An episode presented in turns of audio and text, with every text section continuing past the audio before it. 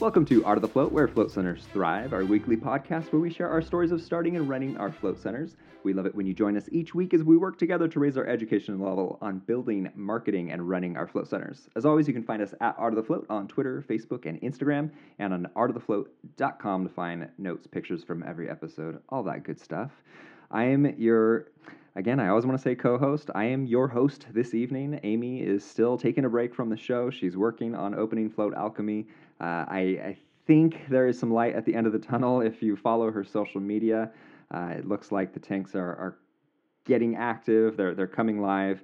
And uh, despite some, some issues that I'm going to do my best not to talk about so she can share it all, um, it looks like Float Alchemy will, will live uh, despite some incredible hurdles. And I mean, we've learned so many times over and over again how many hurdles happen during construction and, and leading up to opening, how much it can be delayed.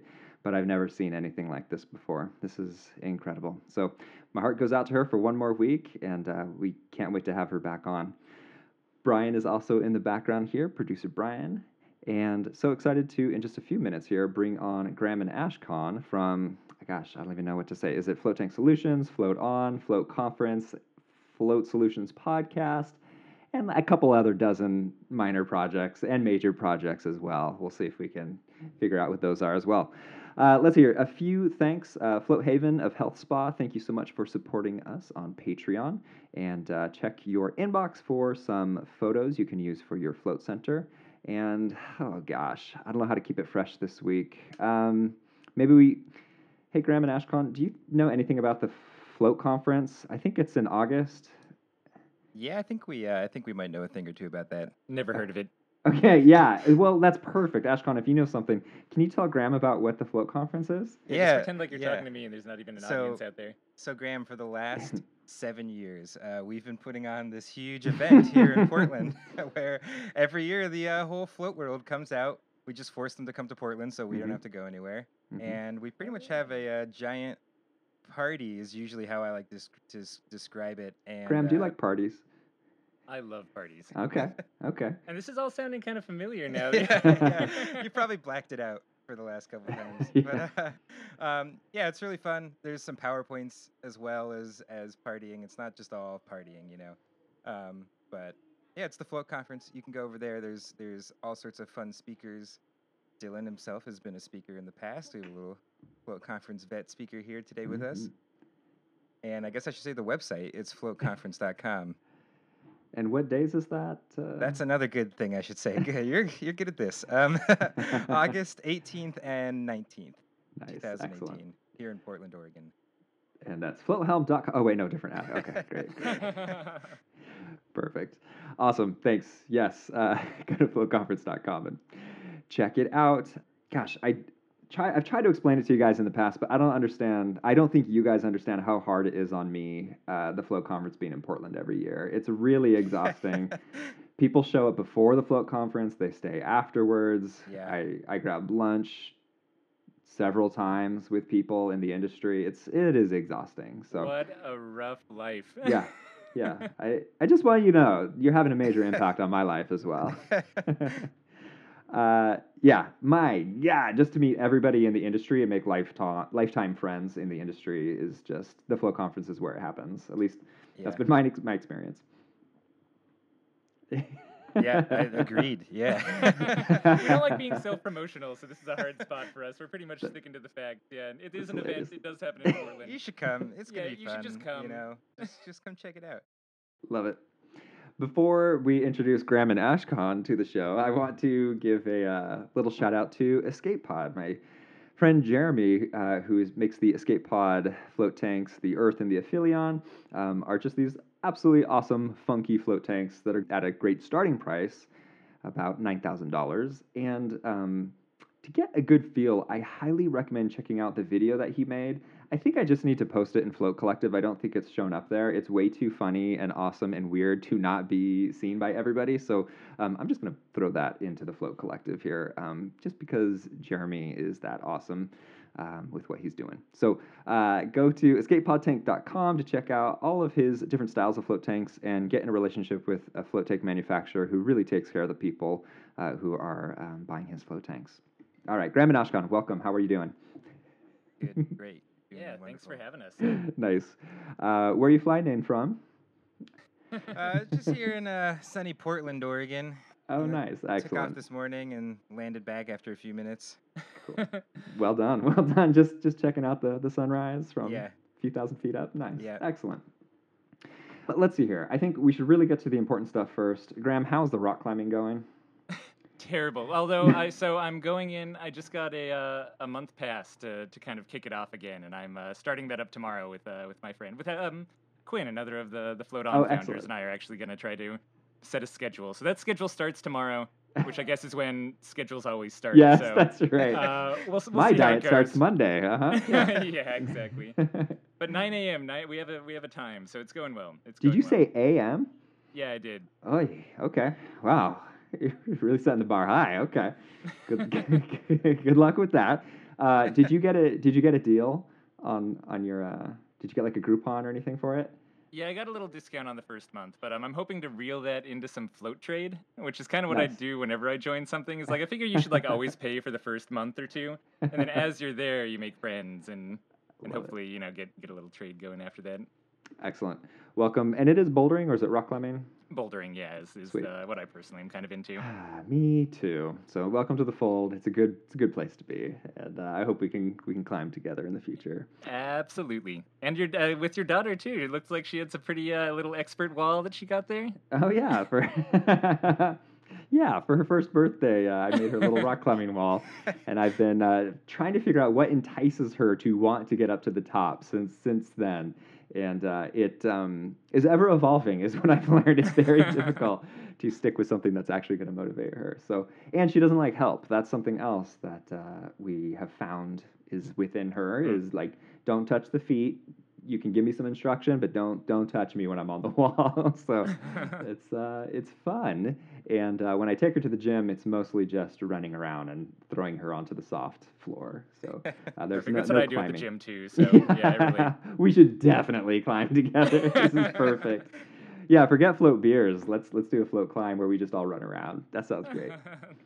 Uh, speaking of which, I felt I was leading up to um, meeting tonight, or actually, just earlier today, I was thinking like, gosh, when we get together for beers in Portland, all the float centers get together, and it has just become this giant round table of float center owners. There's just so many in Portland now. Uh, and it's lost a lot of its intimacy of just like a couple people running float centers and sharing salty stories. So I poured myself a beer and thought maybe we could uh, just this is this is my way to at least with you guys still have that experience here and Yeah, just this is great. have a nice chill chat about the the float life, you know, because Perfect. it's just hard to catch up with everybody. It's it's know, awesome. It's gotten, it's gotten pretty big. We have we have some new people too who uh, weren't even quite around when we when we did our last one. Who are the new people? Oh boy. Uh, uh, Aquafloat down in oh yeah. hmm just like what I guess Happy Valley technically. hmm Yeah. hmm So we've Oh, we cool. filled them in. Yeah. They'll be they'll be coming to hang out in the next one. Awesome. Oh my God. We're gonna need to rent a hall. Yeah, right. now yeah, more like a mini conference or something. Yeah, seriously. The, wait, the Portland float. Com- mm, I don't know. We'll figure it out. Uh, let's see here. Oh, um, I was listening to Float Solutions. How did that? How did Float Solutions come about? What was the? The onus on Uh, you're talking about our, our podcast. yes, I'm sorry. Yeah, Daily Solutions podcast. D- oh, I'm sorry. That's Mm. all right. So we sing the song every single day, so we really it's, it's ingrained pretty deeply in there for us now. That's where most of the work goes in, right? Like It is about ninety percent of it. Yeah, and then we just kind of phone in the advice. Hope that no one actually fact checked us. Yeah. That's great. Like I, that is literally what I started thinking after a while. I was like, I Yeah, I mean, they. I mean, we should talk about the intros really more than the content. But they, you're, you're right to go that direction. They they have gotten more elaborate. I think we've gotten maybe like two into them. We're now like bringing in instruments and like Yeah. writing out scripts, and it's gotten, it's gotten a little yeah. serious. it seems like there's actually some production involved in these. These are not just hit they- record. Usually take between about like ten minutes to an hour per per intro to record, Oh depending on um, how committed we are. yeah, some of them we can do in like one take, and they take like one minute to make, and uh, oh, those are awesome. and then sometimes we get just like way too deep. But that's with a week in preparation, right? For that one minute of execution. No, sometimes we just like f- we're just freewheeling, you know. Yeah. nice. Damn. That's the nice thing about putting it out every day is the quality really doesn't matter. Like it's an extremely like if it's bad, people are just like, ah, I'll just wait oh, till that's tomorrow. funny. It's very it's very forgivable. So go, getting to a little bit more of a serious topic, actually, like jumping head first into a very serious topic. The FTA is a super hot topic at the moment. I don't know if you guys have been in Float Collective much, but uh, just talking about the value of the FTA, what the FTA is doing behind the scenes, their communication. Um, I feel like every float conference it comes up uh, in in some way or another, and it, it gets people pretty riled up. And I, for the most part, I mean, I think we need a body like the FTA. I think I think there's a, a ton of value with having this. Um, but I'm just curious what your guys' thoughts, if I could pick your brains on the FTA. I know that you've been mem- board members in the past. I don't know if you currently are or what the story is there, but I'm just curious what your guys' perspective is. And I know that's a big, a big question, uh, but just any insights you guys have on this topic. And and Dylan, maybe if just in case this is someone's first episode they're listening to, what does the FTA stand for? Uh, wha- who is this body organization? Yeah. Uh, just to give people some context. Sure, the Float Tank Association uh, is uh, not not a governing body. Um, I don't even know why I said that. Actually, Graham and Ashkan could probably tell better than I could. Is that true? Um, or should I? s- so yeah, I mean, yeah, like here's the brief history. I guess it's the Flotation Tank Association. It started in. Excuse me, thank you. Yeah. I, it must be what the early '80s. Yeah, I believe so. Mhm. uh, and you know, so this is the organization that was around kind of in that first wave of of floating back in the day, and and then kind of with the first wave of floating, kind of you know went into hiatus like the rest of the Mm. float industry for for many many years. Yeah, so had had Glenn and Lee on the board, had John Lilly on the board, and, and Toni, his wife, back in the day. So you know, it was really kind of that the the founders of floating were were also the founders of the FTA, and had its uh its kind of complementary organization, Iris, which was in charge Mm. of the the kind of research portion as well. Yeah, which is uh, which stands for the in the, the uh, International Rest Investigator Society, which is an acronym with an acronym inside of it, which, was- which is uh, pretty amazing. nice. Yeah. Um, And then yeah, so I guess like starting in 2011, Yeah, 2011, it uh, um, kind of popped back up. I mean, it was at when Mark Frickel was putting on those kind of float summits for a couple years, way back in the day, like 2010, 2011. yeah, uh, pre-float conference. yeah. Mhm. Uh, out of one of those meetings in San Francisco, um, there was, you know, kind of a discussion about perhaps bringing uh, the kind of industry association back into existence. And so that was really the origins of it, of it kind of popping back up to to be back to being, I guess, like an actual active, uh, you know, nonprofit organization. Mhm.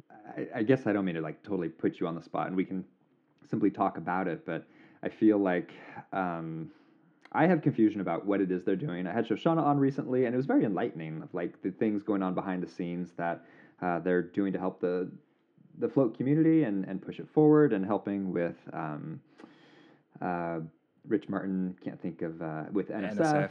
Yeah. Um, do you think there are spaces for improvement with the FTA? And I what mean, would I those guess- be? Like, well, I mean, yeah, we've been we've been involved and and with the organization and stuff. And I this gets said a And lot. we should say too that we're, we're not currently involved. So Yeah, you we're know, not on the anything we board say about like current operations is is very Oh, speculative. sure, you sure. know. Okay. So yeah, we've been out of the loop, I think, for probably like six months or so now. Um, but you know, it's my my kind of feeling the the entire time is just that uh, there's a lot of big questions in this industry. You know, we we're facing these these huge kind of things that we all want data on. We want to know about like Mm. sanitation data. We want like to be able to fight or work with health departments as they do good or bad and in Right. creating these things and there's you know god there's probably like two three hundred health departments if not more across the united states uh, and there's all sorts of interesting things to do in terms of funding research and stuff like that and these are these are really really big projects and uh, we're not the hugest industry in the world you know and like it's really easy to look at other industries that have you know Mm. uh, that are making billions and billions and billions of dollars between them collectively as an industry and and uh, we're not we're just not there yet and so i think we're kind of my personal take on it is we're in this place where it's it- we're starting to feel like a need for that sort of stuff to have someone to you know work with health departments on on people's behalf or or help you know deal with industry-wide issues that come up, but just a really hard. It's just a really hard position to be in as an industry right now. It's it's hard to get people to really have enough time to do Mhm. it. You know, everyone who who I know who's been on the board of the FTA are all these people who we consider to be these big people in the float industry, and that Mhm. means that they have very busy businesses, right? Like Mhm. they have to run those businesses, us included. Like it was hard for us to even like have a ton of time to to contribute when we were on there because at the end of the day, like we're all kind of running small businesses and and we, our priority has to be to those more than more than to anything else. So I think that's just that's just a tough reality. There's kind of this like catch 22 almost Right. of we want this like huge industry association to exist but it needs like the funding which needs to come from an industry that doesn't have like the exactly like the bandwidth and you know i, I don't know exactly where uh you know the tipping of the balance will Right. will come from but it's it's not an easy position to be in and and i can definitely see like the value of it and you know uh i i'm sure like that will just become a stronger thing as time goes on Yeah, I mean, we see it with so many projects, even that we run. Like, it's hard to find time in our own lives for Yeah. the projects that we've created.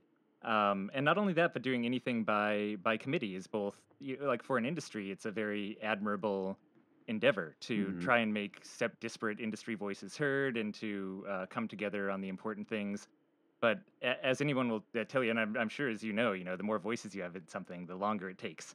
Like Yeah. decision by committee is not a, a, a swift process. Correct. Uh, so yeah. just kind of those things combined. It's it's a bunch of work for really busy people, and the process is inherently uh, slow and takes a lot of time, which both of those kind of work at odds. So yeah, I mean, it's uh, like I, I think it's almost as as much a uh, just kind of reality of the industry we're in as it is Mhm. anything to do with with an organization. Do you think there's one thing that they could do? Is it hiring an employee? I mean, what do you think could help propel this be, from being caught in the, this catch 22 to raising funds to have somebody who's more dedicated to it? Um, what do you? Is there a magic bullet, or, or where should the attention be to to start spinning up the the spools? Yeah, totally. Um, you know, as one of my, my favorite business people once said, there's uh, unfortunately no magic bullets. There's just a lot of lead ones. Nice. Uh, but um, it's uh, yeah, I, I think that, that hiring someone is great. Um, it's just getting the funds to actually make that tenable. You know, like for for a serious nonprofit manager, in my mind, it would probably be somewhere between 55 to 75k a year. You know, Yeah. working, and ideally they'd have a couple of assistants too hmm and it just um like that's that's a, a tall order and no one's going to take on that job on the basis that it's going to make that money in the future right like you kind Mm. of need to have at least some nest egg to hmm uh, and encourage confidence in the person you're hiring on um but yeah no i mean obviously like having someone whose actual job it was to do all of these things that are so time consuming and and to do them on a schedule where it feels like things are cranking along i mean in any comparison to other nonprofits and other industries that's really what is going on, right? They have they have whole teams whose full time job it is to do nothing but work on the nonprofit. It's less of a a volunteer effort. Right. Um, yeah, Yeah, and then like the people who are on the board are there because they have good ideas and they want to like share those ideas and then have someone else actually go like do them. Oh, and funny. good right. connections and good connections. That's totally why you hire people for a board, right? Is they just like have yeah, all of good these, they- ideas and yeah. good connections, and so I think it's just a Nice. tough position to be in. We're like, hey, we should we should do this thing. Oh, also like maybe I can find like 20 hours a week to set aside to like do it. You know, it just everything takes a lot of time, like Yeah. a lot more time than anyone expects it to take. and- Everything. Yeah. Yeah, right. And like at the end result, you look at something and you don't think about all the like emails that went out and you know the spreadsheets that were made and just everything that goes into like having anything exist in the world. Um, thank you guys, and thanks for your candor on that. Um, I want to talk about uh, Ashkan. You've been on before talking about water sanitation, and it seems like every time I talk to you guys, you're either speaking at a conference, or you're visiting a conference, or you're visiting and going to speak at a at a sanitation water sanitation conference. It seems like you guys put an incredible amount of attention on understanding water chemistry and educating uh, the people who will be, you know, potentially putting laws down for us or regulating us.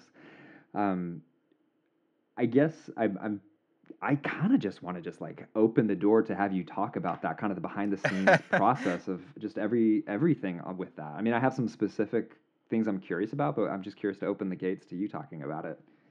Yeah, um, I think it's one of those things that just kind of gathered momentum over time. Like we ended up going to this uh, something called the World Aquatic Health Conference, Mhm. like five years ago, I think, something like that.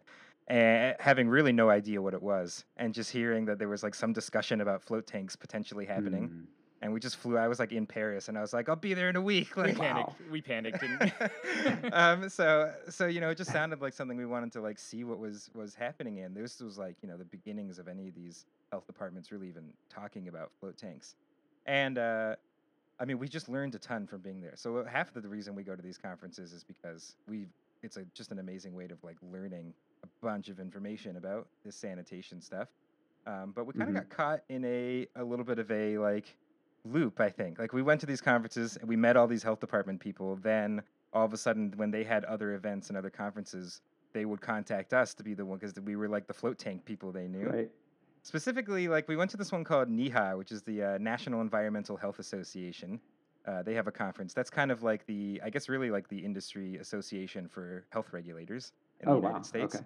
Wow. Um, so we, we yeah we like got invited there and we went to give a talk there and uh, that spurred a little like like tour of all the local like chapters of that across the country. yeah, we got on we got on an EHA talking circuit after that. It was- Because these different health departments who put on their own state version of it, okay. uh, you know, ended up having to fill up slots for there, and, and there's float Mhm. tanks opening, and they're just like, oh my god, we need to educate our, our you know supervisors about this, and yeah. uh, yeah, so kind of just started getting invited out to to those ones as well, which have amazing names too, which is probably the most delightful part about them.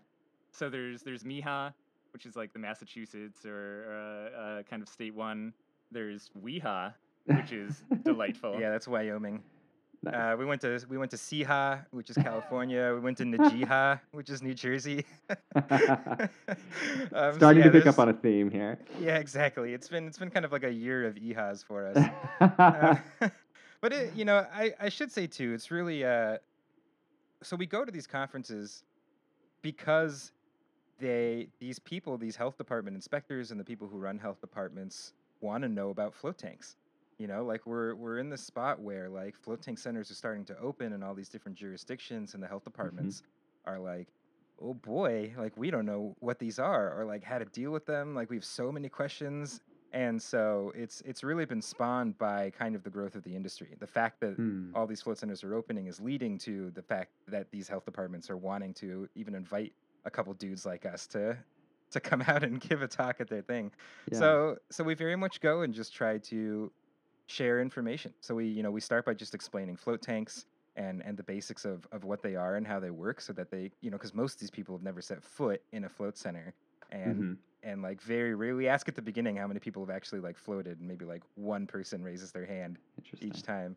Um, so we start there, and then we talk about uh, we talk about the benefits for a little bit because we want people to know that you know why these things should exist. I think it's easy to forget that when you start Mm. talking about regulations and sanitation that you're doing all this for the purpose of people being helped from these float tanks. So we like to kind of put that information out there. Like, here's why people float. Here's the benefits. Here's the science and the research that's coming out. Like, this is why it's important that you work to allow these places to exist. And it's kind of nice. We have about like a, we kind of tailor it anywhere between about 40 minutes and an hour and a half. Like an hour and a half talk is is awesome. And either way, we sort of try to fit in all of that intro part and then Wow. uh, like almost as quickly as possible and get to a lot of the meat, which is basically like we, we talk about how much float tanks are different than swimming pools and spas. And we talk about Mm. what a low risk activity it is and why it's low risk and how the risks are, are different. And, and how in some cases it is actually higher risk than swimming pools and spas. Um, for example, just the slipperiness of the water, right? The amount of slip Mm. proofing that you have to do in a float center is so much more. Like if you try to use the kind of slip proofing that you would in a pool in a float center, you're in for a world of, of hurt, right? It's not that first step is a doozy. Uh, so we go Mm. over that too. Uh, but mainly it's about hey, you don't have kids in there. Um, people aren't even wearing um, you know their their shorts or anything like that in there. Everyone is showering before and after they float. Uh, there's just so many areas like you're not ingesting the water is a huge one that really resounds with the health department. Oh, interesting. uh, Hmm. just because so many things like cryptosporidium, uh, giardia, different things that you're worried about, you're worried about fundamentally uh, because of the the pathway of ingestion. And as soon as you're not swallowing water, and that's really not a concern because if you tried to, it would be the, the worst experience of your life. Then, uh, yeah, I think they really they realize that the risk profile of float tanks is is a lot lower. And and fortunately, Mm. they they tend to be really receptive to what we say, which is which is really cool. Yeah, that's that's really been the amazing part. We've gotten just really like every single time we get people coming up to us saying, "Hey, this is really great. Like I learned a lot about this. You guys are right. Like this doesn't really seem like it fits into to the pool code. You know, like it, people seem to be they seem to be listening. And and part of it is because is- they invited us because they don't know anything about this. So they're Well, they're is it a the self-selecting information. crowd then? Because so like I'm curious, like overall within the industry, is it like a lot of indifference, people who maybe don't want float tanks in existence, period, and then these people who are curious and want to learn, and those are the people who are showing up to the conference for your guys' speech? What are your do you have any gauge on that?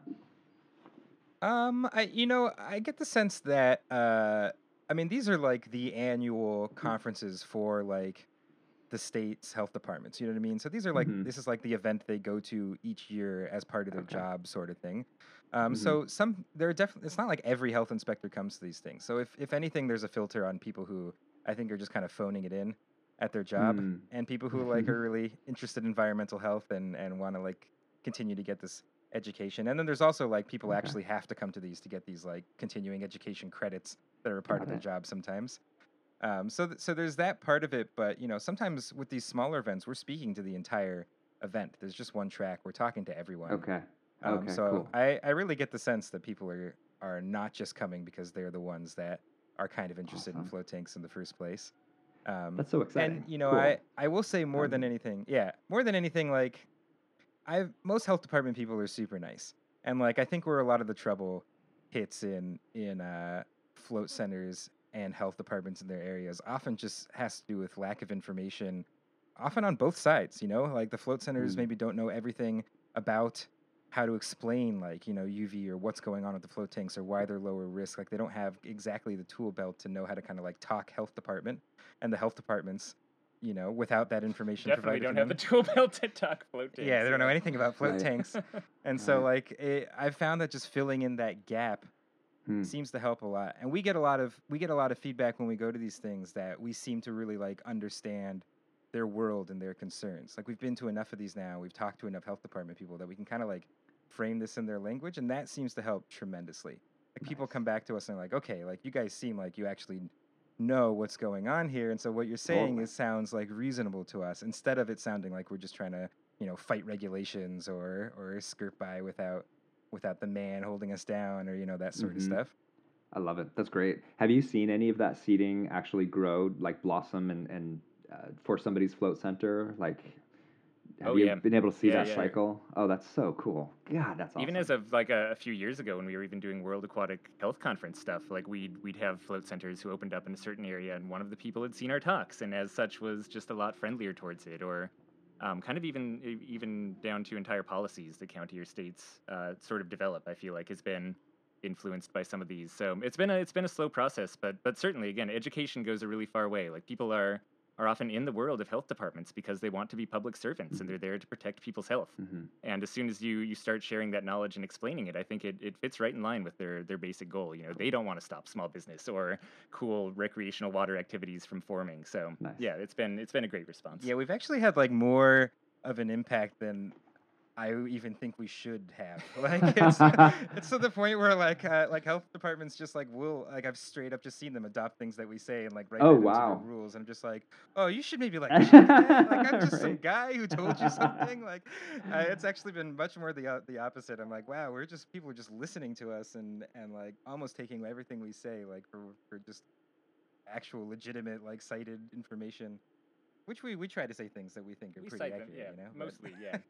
but yeah, it's people people seem really receptive, and we've noticed for for years now, like very real, like very tangible kind of uh, impacts and results from from it. And as a shout out to the industry too, like I every year at the at these events, and especially the World Aquatic Health Conference, um, which is a little less um, straight health departments. It's just more about recreational water in general, uh, which is really cool. But the World Aquatic Health Conference, for example, the, these are great events that any float center can come out to, and it switches locations every year. So you know, even looking into some of these things, I, I personally find them even separate from all this influence and and getting to spread floating and make sure regulation is sane you just learn so much and you learn so much about how you don't really know what's going on like i mean we've heard Mm. presentations from the people who are at the tops of their field in Mhm. something like UV or talking about hydroxyl radicals, and they're just disagreeing with each other, or they just don't have the research, and they hit this point where they're like, "Well, I think this," and someone else says, "I think the exact opposite," and they're like, "Well, there's no research to back up either of our stances." So, encourage anyone in the industry to go to go check them out and and actually, uh, yeah, make use of the different kind of educational Yeah. conferences Nice, that cool. are around on this stuff. They're pretty amazing. It, it really has been, I think, the bulk of our of our education in, in this whole like world of sanitation and regulations. Like most of what we know has come from going to these conferences, talking to people, and watching watching their presentations. Okay, cool. That's awesome. Thanks so much for doing that. And I can't help but think like, should, should this be the FTA doing this? Should shouldn't the FTA be representing? Sorry, just putting it Yeah, I mean there. it's a little like we've had the thought ourselves that it's it's a little strange that we're just a private we're just some, going just out some and- company, right? yeah, Going Right. and doing this. representing the industry. Yeah. um, and I don't know. There's there's I think certainly a philosophical conversation to be had Uh-huh. about you know who should be doing this and and exactly what maybe the messaging should have more of a review than just whatever Graham and I Oh, think is the right thing to interesting. say. yeah. uh, but I don't know. I guess we've kind of maybe pushed that aside a little bit, just out of the sake of practicality. right. yeah, Yeah, yeah, like, yeah. We, it's just these things have been happening and they invite us and, and we go and like you know and they're it's not the cheapest thing in the world we got to like fly out and get hotels and stuff like that so it's kind of a hard ask even Wow, no of, kidding. of an industry association so it's Oh yeah, they don't pay for our, Oh, I our just tickets. I mean, they do for the events, but not for like travel or hotel or anything. Yeah, that's all out of pocket. wow. Um, okay. but, uh, wow, that's that's a very big ask. but uh, but yeah, again, it's just like it's it, it really is almost for the sake of just personal accountability. You know, it's it, it- like I said, it's it's hard to get things done through an organization, and and we've just felt like this is such important work that nice. I guess we've we've kind of just embraced going rogue or yeah something. okay, we just kind of quieted that part of our brains that's been like hey, maybe you guys aren't shouldn't just be doing this all on your own but because i don't know it just seemed Oh, like that certainly was wasn't. better to have somebody there than nobody that was not the angle I was going on uh, for that. no, at I mean, it's But but, it's it's, an the angle angle we've think about. Yeah, Yeah, yeah, definitely. Like Cool. we've had these conversations ourselves. uh, I think we can close close the book on that. And um, I just feel like like this is my chance to just ask all the questions I want to ask you guys, and just like I I see you across the table, and it's like, what does Ashkan's voice sound like again? I don't even remember. um, but uh, it's um, Groupon is something that uh, Dan Larson posted in Float Collective um, up in. I think it was up in Washington, just like everybody running Groupons, everybody slashing their prices. Float uh, Float Shop does um, 100 Groupons, I think, a month, uh, and we've had that going for many, many, many years. Um, which does mean that we also have like a really nice deal uh, that comes along with that, as far as like um, we're not getting gouged by Groupon. Um, but just so just full disclosure, as far as as far as we go, um, I think my question is how does a collective of float centers pull themselves out of these giving deals out and sales constantly? Like you can even decide as an individual, I'm going to stand up and try to do this, but how scary is that? Are is that actually going to put them out of business? Um, you know, how can a again a collective, uh, let's let's just say the state of Washington, help pull themselves out of that cycle? Yeah, so I, I'm actually really glad you brought this one up Yeah. specifically and, and some of the stuff around the Groupon conversations too. Mhm. Because I think we, we need to be really careful when we're entering into things like this with people around us. Hmm. Uh, for uh, just protected like price fixing reasons, right? Mm. Like there there is a like one, one of the only things that you can't get together as businesses when we meet up for our drinks and hang out and chat, right? Is is Set talking about yeah, well, like and, and over beers, we're like, and we should all just charge you know ninety dollars per float. Yeah, that let's no all raise our but to pay it, prices. right? Yeah. Which- Not a bad idea. But when you're talking about Easy. together, right? So so if float centers in Seattle were to gather together and talk about how they're all going to get off Groupon, mm. is that not just sitting around talking about how you're all going to raise your prices? I'd I be know, I'm- surprised I'm- if that stood up in court, but but I, I hear what you're lawyer. saying. That's, I'm not a lawyer, so yeah. I, I do. I thought you were. some, Oh. I got to re- Yeah, re-record your yeah, bio. I'm barely even a podcast host, so. um, but Please. it, but it is something that I do wish people would enter into with some some consideration of making sure that they're protected, even if it's to talk to a lawyer before going into hmm conversations with other centers about what they should charge for their services. I, I just think is dangerous ground to tread. hmm Okay, that was my disclaimer. Good. Uh, good disclaimer. outside of that, yeah. Uh, outside of that, I, I think that it's a sign more of declining attendance in float centers, and Hmm. and when your attendance is down, your brain just goes to how can I get bodies in the tank, Mhm. right? You're not trying to say, hey, I'm, I'm consciously trying to mess up the industry, or hey, I'm at 80% capacity. Let's just run some Groupons for the heck of it.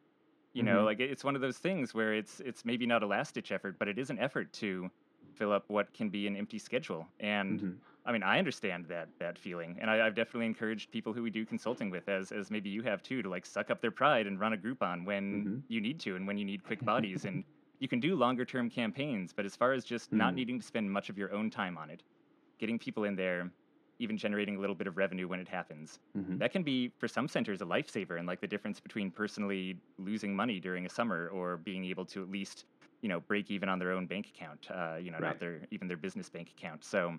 I totally get the mm. impetus. Um, I personally think that there's times when when Groupon is great to run. For instance, when you open, I, I think Groupon is a great thing to run when you open. Um, and then outside of that, we have so we started running a lot of Groupons, and we haven't run one in like four or five years or something like that. yeah, something like that. Yeah, and and the, the how it was was very different when we started. So obviously, Mhm. we also are very. If if you listen to our podcast, then you know that we're very anti-discount in general. We really try to run discounts as little as possible. So in that sense, I do think they're spot on. Like I think that the discount model and continuous discounts really trains customers to want to pay less, to wait Mhm. for that next time when they can pay less. And I think there's a Mhm. huge danger in that, not just within a single center, but across a city and, and even across an industry to some degree. So long-winded answers, but that's what you get with us. Uh, so if do you, do you think an individual float center can pull themselves out of that with everybody else doing Groupon around them? Yeah, I, For I sure. definitely think so. I mean, I, I yeah, I think there's there's just more to people deciding where they want to float than specifically getting the absolute cheapest thing that is available to them. You know, like Yeah. I think there's definitely people out there who just prefer not to like drive to the other side of town, and even if it will save them fifteen dollars. Uh, and so, and you know, there's other stuff you can do where you build your community and you do these like you know various programs, and you know you you do the other like uh, more like foundational marketing, the marketing that like takes a long Yeah. time to really really start to pay back but lasts a long time and, and sets up and continues paying back you know as you like invest more and more into that and you build that strong foundation for your business that's how you can kind of wean yourself off of of those those sporadic kind of deals like Groupon even even despite the fact I think of other other centers around you doing it Yeah, and I, I always like to encourage people to consider the idea of giving away free floats as well over um, even running an internal discount or something uh, in exchange for a Groupon. Uh, just because, I mean, we see it. We, we just ran our, our kind of big summer deal, and so our schedule is, is all fleshed out now over the last week, which hasn't been um, the case. As, as the, the weather's getting nicer, I'm sure that you see that every single time in Portland Yep. too. Yep. Uh, but despite our tanks being full, you know, we were looking at our schedule on the helm, and it was just all dark blue, which means that everyone's already um, prepaid for their floats. Nice. Uh, so which means we're not getting any any money coming in from those floats, and our days oh. have still been good. Um, right? Yeah. So that day we shouldn't expect anyone coming in to float to actually be paying us cash because they've Got already it, paid mhm. for our, our deal. Uh, but just when your tanks are full, people are talking about floating. Like there is no better word of mouth than just having a full schedule. And guaranteed that every single time our schedule is full of free floats, or in this case, people who just paid ahead of time, our days are still strong because they leave, they go and talk to someone else. That person buys a membership or books a float in the future. So, uh, you know, again, as opposed to discounts or Groupon, I always encourage people find a cool group of people, try to give away as many floats as you can to the influencers, to uh, people who might benefit from it, and and oftentimes that comes around right uh, almost immediately in, in Mhm. terms of paid floats. Which again, I'm I'm sure you've seen the the exact same thing over there too. Yeah, one of the things that we do is with businesses, uh, just honestly, just businesses we, we're fond of, bouldering centers, you know, and then all of a sudden a pro climber is coming in because that float, the, uh, excuse me, not, not that float center, uh, that bouldering gym is stoked on floating, and um, and then they're you know tweeting or Instagramming about it, and so yeah, it, it is kind of remarkable how quickly that loop, that feedback loop, starts feeding into itself, and yeah um, while I feel like I'm interviewing you guys, it's to make it more conversational. Like, my God, I agree with you. Like, it, it is scary um, to not just have the flash sales all the time of like, oh my God, we're we're low on money. This is something Sandra and I felt many times within the first few years of opening. Was just like, Yeah. oh God, we have to pay rent. Like, we need to make some money stat. Um, but being able to like go, okay, we have a plan here. We're we're building foundational roots. Foundation, like you described, is really important so that it's this long term. Uh, uh, funds that are coming in that you don't have to have these scary moments of oh my god we just need to sell and and pay rent or electrical bill or or whatever it is. Um, Yeah, and it, It- it does just take time. I mean, it, it, it like we were running Groupons for for two or three years. We probably ran oh, like funny. six six of them, I think. Yeah, you or- could almost call them emergency construction Groupons. Yeah, like if there's something else that was destroyed by salt, and we're like, Right. we need money right now. Yeah. yeah. So you know, it, and it took time to get out of that out of that place where we're just like, Mm. oh boy, like this is just a, a thing that we have to do like right now because we need this influx of cash. Mhm. Um, so you know, if if you're in your first couple of years of business, I think it's just that you're just doing a little bit more to to get by day to day than you are Right. after like some years. Kind of get that rhythm going. Yeah. Um, and, and I do think that, like you said, you're kind of training people on looking for a discount. Um, those oftentimes people buying Groupons are just going to look at Groupon. They're only going to float when there's a Groupon out there, and now I can select anyone in Portland or uh, up in Washington, what have you, uh, as opposed to I'm going to attract a client that is going to be slower to bring into my float center, but this is going to be a long term customer. This is going to be somebody who's willing to pay for a membership or for full price whenever they want to come in, as opposed to just somebody who wants to come in with a deal. With that being said, obviously, like I said, we do 100 a month, so there we do see some benefit to it, both financial and we have ways to bring people into the loop of, of paying for membership as well. but uh, just to give my perspective on that as well. Yeah, Sorry, yeah, I'm which is which is great. I mean, and, yeah, ours is very much a philosophy. Like we we always try to keep in mind that we want our memberships to basically be like the best deal people can get. Like if there's Mhm. something we're trying to do to incentivize people with price, it's to float regularly. Mhm. And so that's that's kind of always in the back of our mind when we think Yes. about deals and stuff like that. We're always thinking about our memberships, and we always want our membership to be like the first answer towards towards getting a cheaper price on something. That is always our metric as well. Like nothing can go below this point here. The the membership Right. always Yeah, needs to yeah. be the best deal. Uh huh. Mhm. Uh, let's see here. Beyond that, um, you you brought up the decline of people floating. Is that do you feel like that's what's happening in general? Are fewer people floating? Oh, and I, I should say I just meant that like some centers are just not at full capacity. Okay. You know, I mean, it, ha- it happens in, in every industry. Not that there's a, a systemic desi- uh, decline in floating. Like we should, we certainly haven't seen that at Float On, even with more and more centers opening up in town and theoretically more tanks.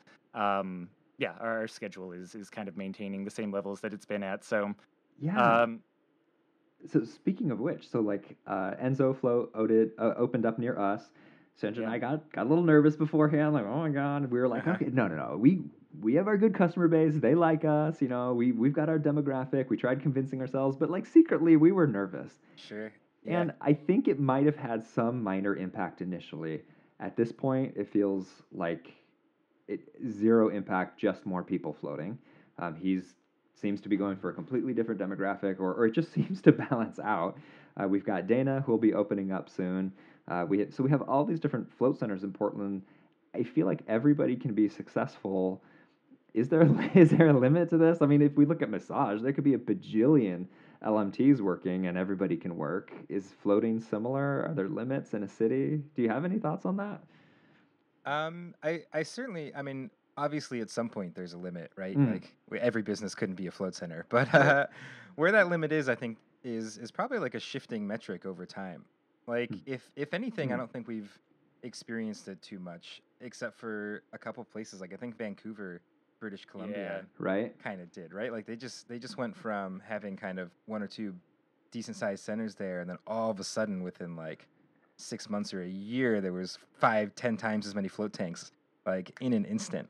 And Mhm. so I and I, I kind of have a feeling like you know not all those not all those made it. Like a couple did close down. For sure, yeah, and some of them really well constructed, really beautiful too. Is yeah, actually really sad to have visited those on Mm. Float Tour and now know that they're not there anymore. Right.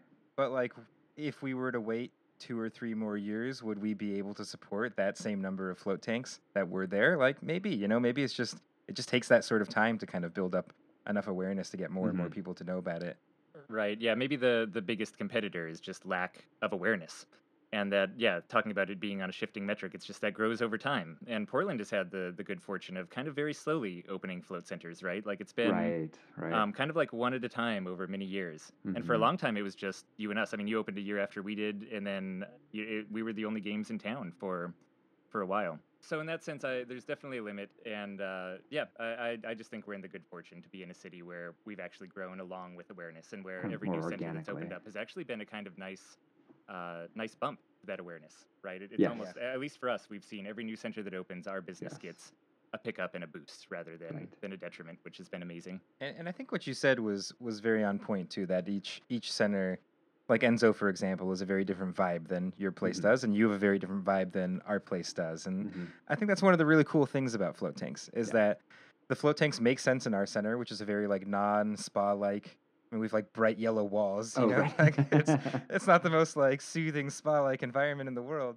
Uh, and then you have your place, which is this like cool, you know, wellness center with these other modalities, and then Enzo, that's a little bit more like high end and polished. Although they do and also have yellow walls, they pointed out. that's- Is that right? Uh oh. Um, Cutting and- into your demo. yeah, that's that's our main shtick. right. Uh, so you know, it's it's cool to me that float tanks they make sense in all of those different contexts, and and we've straight up had someone just tell us like, hey, you know, I just really like the kind of feel of Enzo more than your place, and so I'm gonna go float there. Sure. And like, you know, that's that's cool. And like, I'm sure there's people who would come from even being closer to Enzo over to our place because they like Yeah. the feel of our place more. And it, it's it's uh, I, I think that's a certain aspect of it that's gonna allow us each to to pull the kind of people who who like to float with us. Yeah, definitely agree with that. Uh, which actually brings up one little thing in my in my head here, which we haven't really done in a while, but I think is still totally open. Which is that if somebody gives critical feedback to an about another float center, we just pick up the phone or shoot an email and let the other float center know, like, hey, they said something about air quality or what whatever it might be, uh, temperature, something like that. I mean, customer service even. Like we'll just let let the other float center know, like, hey, this is some feedback, and um, while they might not tell us directly that they had a poor experience at our float center, they'll go to float on and talk all the shit they want all day long. um, and little do they know that we're also very friendly and that they'll just let us know that that feedback and we need to do better about our temperature or whatever the heck it is. So um, if if I can just encourage in some way other float centers to have that relationship uh, and not take it personally or as an attack Right. or oh god float on thinks they're better than us because they're sending us this negative like no way like give us i wish every customer could let us know any negative experience they had so we could improve that um, so it's a nice little little way to have a back channel intel Yeah, definitely. I was gonna say that's actually how, uh, like, a way in which owning a float center has changed me fundamentally as a human being, even outside of my float center. Is just now when I'm in businesses, I'm the kind of person who just doesn't want to cause waves, and Oh, I don't want to like hurt people's feelings. But like, I'm very vocal about my feedback now if I have a bad experience somewhere, and it's just like because I know they want to hear. So if there's float people out there listening to this, even uh, not not center owners, give the centers you go to all the nitty gritty feedback. You know, like let them know they want to know that you heard that click coming from the heater in their tank in the middle of the float. right. You know, they want to know all of it. So don't don't be shy about feedback, and and that extends to other businesses. But yeah, I'm, I'm kind of an abrasive person when I go into businesses now. I've turned into into a complainer, but that's a good thing. It's a good thing. And you know what? I had something that I just remembered was I was floating at your guys' place. It must have been nine or ten years ago, before you had expanded for sure. Was it? Were you guys were open nine or ten years ago, right? Am I going too far we're back? coming up on year eight. Yeah. Is it eight? Oh, funny. Okay, um, nine or ten years ago, anyway. if someone Uh, listens to this episode in a couple years, you'll be spot on, yeah. Perfect. That's right. Um, I heard I, what I thought was a heater or something like that. I knew nothing about float tanks, but I heard something, and I spoke to the person, and he was so receptive about hearing what I had to say, even way back then. And I don't think it was either of you two, um, but as it turned out, there was like a metalsmith or like a shoe repairman working next Oh, door or yeah. something like that.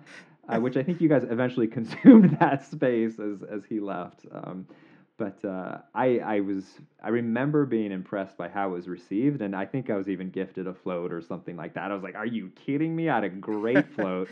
It was just this one thing I thought you should know, um, which which I also was super uncomfortable about saying anything, you know, negative, and probably like, internally like I don't know if they know I'm even thinking about opening a float center yet, like all this weird stuff going on in my head. So. Um, just the ease at which uh, he was able to receive that was nice. So thank that mystery person from yeah, I mean, you know, I think it's 11, 12 especially. Okay, yeah, I'll send them an email. Uh, I think it's especially important for a float center because it's people are just having these like private, isolated experiences inside of a room, and like you know, you don't know what they're hearing. Their ears are like underwater, and you know, it's just it's just Mhm. such a harder way for you yourself to tell if something's going well, if there's issues. It's why I've always tried to um, implement a policy at our shop of just having a staff member float along with the client for every float. Just sort of hop in there with the tank, and then they can do quality checks, make sure that everything's okay. You know, I've uh, Mixed funny, I results wish so you can far. steal that Yeah. idea too. If you're out there listening and you think that's a good idea, you can absolutely use it. Brian has been pitching that for the float shop for so long, and we have not allowed that yet. That's so interesting. You guys have been okay. We'll have to share some data. That's interesting. Maybe it's acceptable. uh, you know, so speaking of like um, this being uh, mock us hanging out, having beers and all of that, I wanted to tell you guys some news because, like, literally, like, there have been personal events in your guys' lives I haven't known about for years, or just things change and I had no idea. Um, so I figured I would let you guys know, and ipso facto our audience as well. Um, I try try to stay away from too much personal stuff uh, on the show, but just to catch everybody up, it, you can't share it on social media yet. But Sandra is pregnant, and she is actually 20 weeks Oh, pregnant, which means uh, pretty far along for layman's. And Oh, uh, so That's super exciting. yeah, congratulations. That's thank awesome. Thank you so much. Thank you, thank you. Uh, we'll we'll find out the gender here pretty soon, uh, but we don't know just yet. And she's due in early November, very similar to our first daughter Erica. So they'll be about two years apart from each other, which is very close together and very intense. um, but uh, absolutely awesome, and we're really excited about that. So just figured we'd share that with you guys and, and with the float community. We're so excited. Oh my god, uh, we love being parents, and so this is really exciting for us. Yeah, that's awesome. That's rad, and I I think it's so cool that um it uh, that people are able to run a small business and have children, and that you've made that that work with you and Sandra for the float shop, and and still running the podcast. Like it's such a, I'm sure it must be an insane sleep deprived time for you. I haven't talked to my family in eight years now. Like it's And I'm the closest thing to a child that Ashkan has, so. Um, nice. But you know, it's it's it's really inspiring, and it's awesome that you're able to to be so productive and, and keep your business going and dedicate time to your family life, which I know that you do dedicate time to, and is really Right. important. And it's, Yeah. a, it's a great lesson. You don't have to be um, so lost in your work that you don't have time for for those other beautiful life moments. You know? I, and, and I hope that is a sales pitch to people who do want to open a float center. Like, yeah, there's an insane amount of work, particularly within that first two to three years. I think we've all kind of covered some stuff about how shaky that can be within the first few years. But like, I do live a really cool lifestyle, and I don't spend a lot of money traveling and all of that. But um, I am able to live this really cool, comfortable lifestyle where I'm able to do art of the float, and it takes up more time than you might think to be able to to do this every week, and it takes up Brian's time as, as well, but uh, and Amy's. But um, it allows for me to do that, and also spend an incredible amount of time with my kid that most people who don't work a nine to five, or excuse me, who do work a nine to five, don't get to experience. Um, I'm with this. this poor girl is around mom and dad all the time and uh, we're actually like, oh my god, we need to get her out of the house and socialized more because she's just getting so much attention from us. But honestly, I wouldn't have it any other start way. cleaning tanks. Yeah, exactly. That's right. this is vinegar water, and this is uh, yeah. Um, so uh, yeah, uh, thanks for bringing that up. I, it's really meaningful to me. It's amazing that this industry has been able to provide that for myself and my family to to have that. Um, and kind of building off of that, the other, and it's not an announcement per se, but uh, we're also buying a house as well. So um, Cool. I live in a condo, and we really wanted a yard for the kids to run around in. So we're buying this dream house in West Linn or Willamette. Um, that uh, will mean we have a yard, beautiful house, and I'll be able to have an actual podcasting booth instead of hardwood floors and hard walls and everything. Like it can actually do some nice audio stuff with it. Um, so uh, yeah, like it also has afforded us like some just some really cool um, kind of emotional spiritual stuff for us to be able to have space in and, and also like to be able to physically manifest these things like this this is because of this industry and uh, because of running the float shop so it's just really really cool so Yeah. good uh, good good to be part of this community um, that's all I've got for you guys. Is there anything that you wanted to come on and drop some bombs on Art of the Float?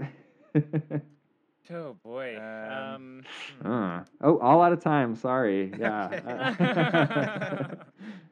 no, this has been great. Yeah. Um, it's always awesome just catching up and yeah, um, agreed. Yeah, uh, great actually getting to kind of cross across our, our podcast. Actually, um, feel free to cut this part out in post, but if you have time for a couple questions uh, to be able to work in a couple uh, of our podcast episodes out of this, I would be totally down. They usually take about 10 minutes, bite sized type Nice. questions. Only if I can be part of the intro. Uh, and uh, Oh, we heck not yes. cut Mandatory. this from the episode. yeah, that's yeah, that sounds awesome. Sounds great. Um, before we go, I have a few thanks to give here. Uh, thanks to everybody supporting us on Patreon. Thank you guys so much. It really means a lot to us.